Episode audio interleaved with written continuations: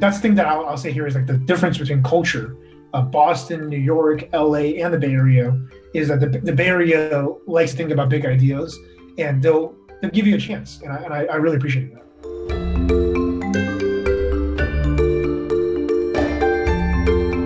Welcome to UpTech Report. This is our Founders Journey series. UpTech Report is sponsored by Terraleap. Learn how to leverage the power of video at terraleap.io.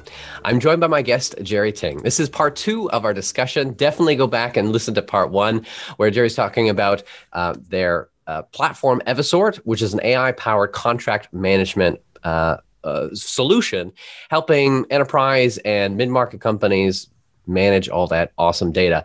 And it truly is an AI solution. And some fascinating discussions. Listen to part one again to understand the, the difference and maybe even some regulation that you want to have around it. Um, but I want to dig a little bit more into your journey, Jerry. Uh, you said um, on the first part that you started as a lawyer and you didn't even want to start a business. So, like, I want to dig into that story a bit more. Like, how did it be? How did the, that step by step? You met your partner, and then you're just like, all right, let's let's start a business. Like, let's go find some funding? Like what was that process? Yeah so i i started my business actually with one of my clients. I, was a lawyer and he was a data scientist. And the idea was hey i'm spending a lot of time as a lawyer manually looking through documents manually reviewing documents. Is there a way to use ai to help me understand the data inside of contracts? So th- that was it in a nutshell right? And and what happened was i actually it, it's funny the first part that i'll start with is how to find a co-founder and I think that that's actually, you know, f- funding is, in my opinion, an output of the model where there are a lot of inputs. Right? Funding is one of the later steps. And so, if I if I can, Alex, I'd like to start with how we how I got a co-founder because without a co-founder, you're just a crazy person with an idea, right? And so you need you need one other crazy like person that. to make it a make it a team. Two crazy people makes makes two, two makes two crazies make it a team. So. Um, for me, I actually was nervous, right? Because he was my client and he was high profile MIT. And so I emailed him and I said, "Hey, look, um, I'm just curious. I I'm just a curious guy. I think there's a big problem here, but I don't know if the technology exists. I, I don't know if it's technically possible uh, to fix this. Would you Would you mind grabbing coffee if you know the answer? I don't I don't know if you do, but if you do, uh, would you mind grabbing coffee 30 minutes and let's just kind of trade notes." He was actually um, finishing his graduate degree at MIT at the time it was finals week, and so I, I nearly didn't get him.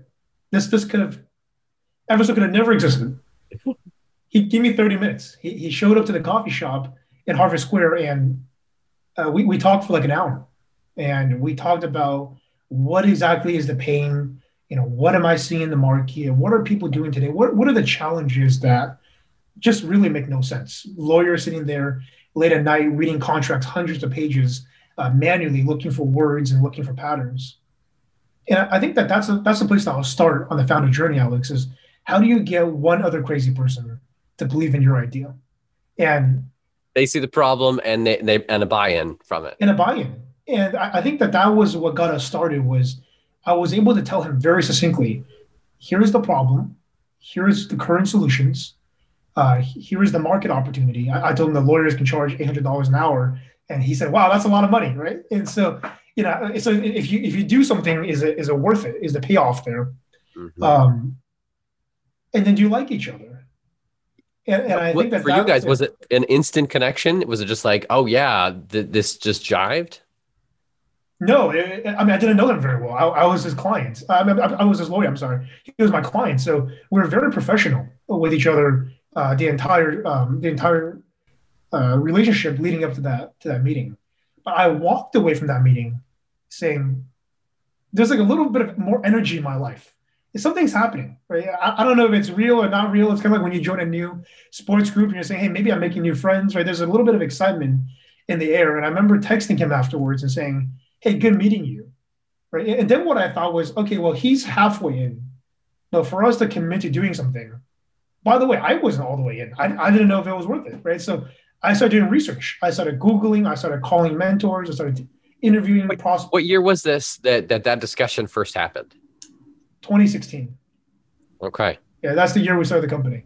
Um, and five years went by seemingly in a blink of an eye, actually, but um, it, it, felt like yesterday. And how quick was the process from you had the idea, you met with him to all right, let's start a company? Was it like a week, a month, a year? That's the common thing that people don't uh, people don't understand really about starting companies is that there's there's not a there's not a switch.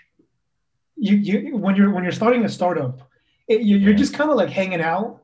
You're doing research together. You're starting spending more time together. It's a it's actually a, quite a, a beautiful thing because it's very natural, right? Both of us were in school you know, I was in law school. He was getting his graduate degree at MIT. And for us, like we both really didn't have time. And we found ourselves getting dinner together. Uh, we found ourselves Googling and doing research and sending each other emails at you know 11 o'clock, 1 o'clock. Hey, have you thought about this? You know, what do you think about this? And it just started, it was like a snowball that picked up steam, right? And it became a snowman. And so when we really quote unquote became a real company it was when we filed our corporate charter uh, with the state of Delaware. That's when we we've been working together for months already. At that time, we called I think hundred prospective clients, and we said, "Wow, if we actually get a client, um, we don't have a bank account. We should we should probably become a company." That, that, that's a, that, that's when we became a company. You were actually calling and finding clients before you actually had a had a company in, in existence. We did. we did. I used to be a salesperson. and so I said, hey, let's not write a single line of code. Right? Let's not like waste time writing code if no one wants to buy it. And I, I think that's a thing for a lot of founders who, especially like us, we're technical in nature. The idea is like, let me just go build it. Let me go build it. Can I build it? What's the best code that we can use? Are we using um, deep learning models? Are we using like eh, you can naturally go down that rabbit hole but the question that I urge every founder to ask or every entrepreneur to ask before you start a business is if we can do it, will somebody pay for it? Because if no one wants to pay for it, then then you're working on a science project, uh, and that's great if it's fun for you, but it's, it's a hobby, it's not a business. Yeah. Uh, now, fast forward, you you realize, wow, there, there's interest. You're like, let's start a bank account. When did the funding come in, and how did you make that happen? yeah, when I started fundraising, we had uh, only a small number of clients, and it, it was still very much in the what do we want to build it phase. We, we had some basic things built out. Clients were using it, but it was it, it was a prototype to be candid. Um, and so fundraising is difficult when when you. So for me, I don't I don't come from a venture capital or uh, technology background. Right, I was I was going to be a lawyer. I didn't know anybody, and so for me, it was figuring out, hey, what are VCs? you know, what do they do? What do they look for in a company? Uh, and then for me, it was I started cold outreaching to, to VCs, and that never works. Uh, if you're if you're emailing a VC, then you're probably not going to get a meeting. What I didn't start doing was figuring out who's in my network. Can I ask for warm referrals? And luckily enough, I I knew a couple people who were um, former entrepreneurs that you know had retired or has sold their business and I, and I went to them and I said, "Hey, do you do you know any any investors?" And it was by basically calling on my network, begging them from intros. Where I remember we got three intros, and two said no, one said yes, and we went to meet with that person, and I just kept banging on doors, and then we we eventually met with I think about 10, uh, 10 VCs, uh, and we got uh, three term sheets. So that's a pretty high uh, conversion uh, ratio. Uh, but it, it, was a lot of hard work. And I traveled between, so we are out in Boston. I flew to the Bay Area a couple of times and was able to get my first first term sheet out of the Bay Area. And um, that's the thing that I'll, I'll, say here is like the difference between culture of Boston, New York, LA, and the Bay Area is that the, the Bay Area likes to think about big ideas and they'll, they'll give you a chance. And I, and I, I really appreciated that. From, from that hard effort and work. You got those term sheets, you start rolling, building the team from there. Uh, that's probably the next endeavor. You've got you got the other crazy person who decided to be your, your co-founder and get things rolling, but to build out a team. Um, first off, actually, how how big is the team today? We're just about hundred people. Wow. So 100 people going from two to 100. What would you say is the biggest lesson learned that you could share uh, advice? uh, hiring is probably the most important thing uh, you can do as a founder. And I think this is where I see founders go awry when they get to sort of the growth stage of a business is you see them just try to work harder. Right? The, the people who start companies, they're not normal people, right? Uh, they're people who work exceptionally hard. Um, they uh, they have a outweighed sense of optimism, and they're probably very capable, or else they, they wouldn't start a business. Um, and so I see a lot of founders, and I and I'm now investing actually into other companies, and so I, I actually help other founders. Um, they get to about 20 people, and they're still acting like they were a two person company, and th- that's when they start to struggle. Is when uh, they try to do everything themselves. And so for me, the big learning was how do you hire people that are the best at what they do, where it's not you teaching them, but them teaching you, right? And then how do you build trust with that person and then eventually delegate and give them the responsibilities that you once had. For me, when we first started, I was a salesperson, I was the marketing person, I did the website, I my, my cell phone number was the the call us number on the website was my cell phone right it, it, it really it, it, was a one-stop shop and then my co-founder was writing code and i had another co-founder there's three of us and he you know, he was uh, the glue he was between product and sales and operations he was sort of the the glue behind me doing sales and my co-founder building technology. But when we got bigger, what we had to do was I, I told my team, every six months, you should be firing yourself in one way or another. And I think that that was a philosophy that really helped us scale and helps us continue to scale today. Is I still have to remind myself, Jerry, I know you like doing this, but you can't do that anymore. You, you have to let the five people you hire do that because one, they're better than you, and two, you should be doing other things right? And, and the role changes every six months. And so the reason why I say fire yourself in some capacity every six months is if you're still doing the same thing you were doing six months ago, your company's not growing very quickly. Uh, and, and, that's probably okay for the first year or two year, but that's not what I mean when I say venture-backed uh, startup. Uh, a venture-backed startup, we went from you know the two people to the hundred people. Uh, really, our, our growth was in the last two and a half to three years the first two years was R and D. It was can we build the tech? Can we prove it out? Do we have product market fit? Right. But when we when we started selling in the early uh, uh, months of 2019, that's when we actually had a lot of growth. And so I actually hired a lot of people uh, through COVID. Right. And so for me, I'm still going through a lot of this change uh, live now. What have you uh, realized is the best area for you to focus on and have kept as far as not given that job away yet? It's fundraising because uh, you can't outsource that as a CEO. Uh, it's recruiting executive talent, and it's working with your biggest customers and your most strategic partners. Those four areas I would do until I'm no longer working here, which is hopefully a very long time uh, from now. Um, and let, let me explain why. I think those four roles are actually the same role. Th- those four roles, you're the chief salesperson. You're either selling the company to a candidate to a partner, a customer, or an investor. But I'm actually saying the same thing. I'm talking about the one year vision, the three year vision, the five year vision. I'm talking about our culture and what it means to work here and be a, part of our journey, whether you're a partner who, you know, the thing I learned also that partner is basically become an extension uh, of your team. And so my, my team is talking to them every week and we're, we're trading notes, we're working together, we're working on deals, supporting customers. Uh, and customers, they have to buy in to your vision right? You're you're a small company. You're growing quickly, but you're still a small company. A customer is taking some level of risk by giving you a chance. They need to know that they're part of something bigger than just a piece of software, right? And and investors, I mean, that, that sort of pulls everything together. Is you know why give you an investment for for a company where they could be investing in a hundred other companies?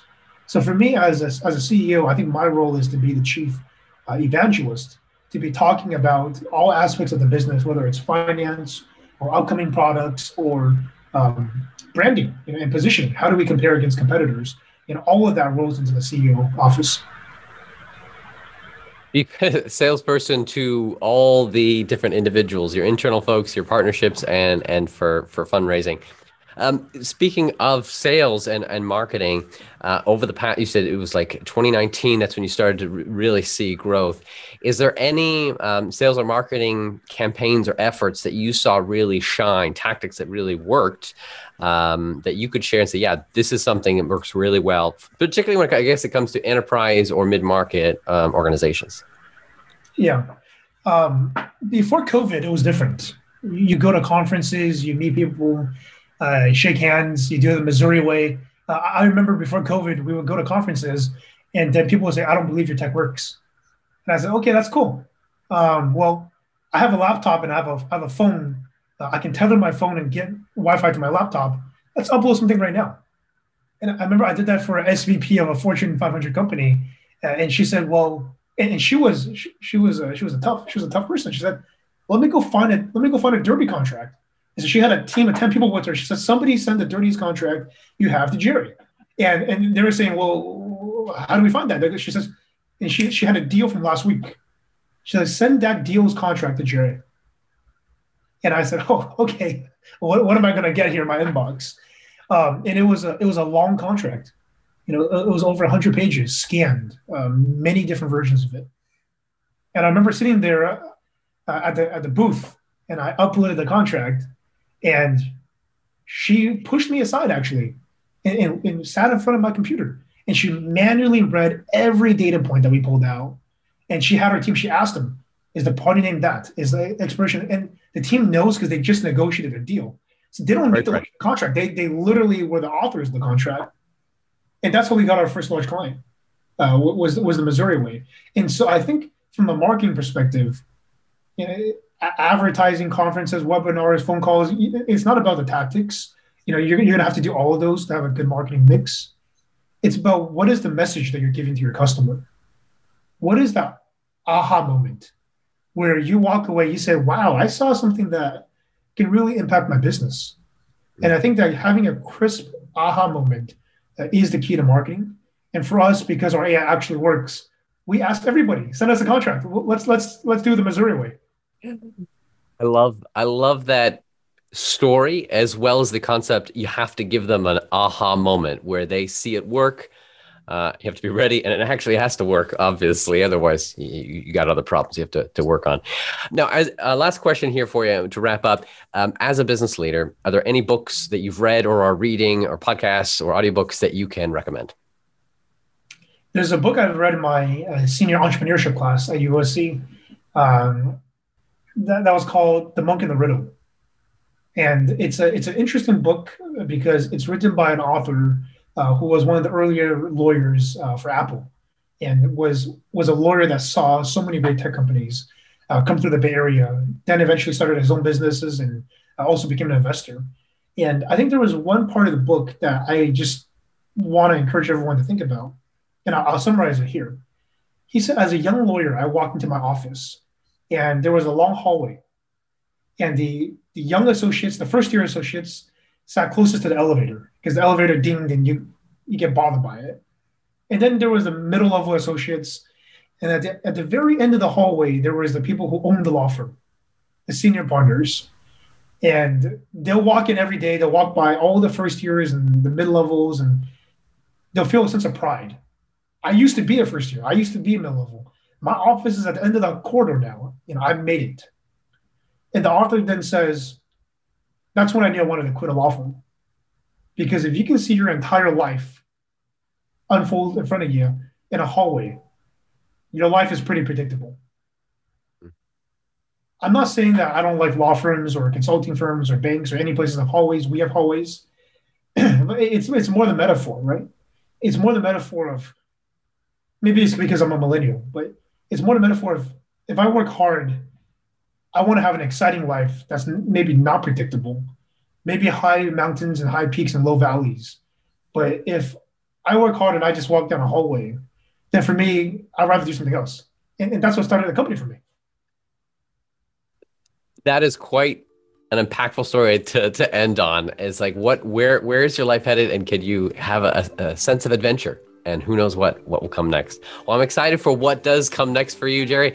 I know you have a, a glimpse of it, but who knows, right? As you continue to develop and uh, where AI goes. For those that want to learn more about Evisort, listen to part one of our interview. Go to uptechreport.com to, to get that episode, or you can go to evisort.com and be able to get a demo there. Thanks again, Jerry, for your time. This was awesome. Yeah, thanks, Alex. We'll see you guys on the next episode of UpTech Report. That concludes the audio version of this episode. To see the original and more, visit our UpTech Report YouTube channel. If you know a tech company we should interview, you can nominate them at uptechreport.com Or if you just prefer to listen, make sure you're subscribed to this series on Apple Podcasts, Spotify, or your favorite podcasting app.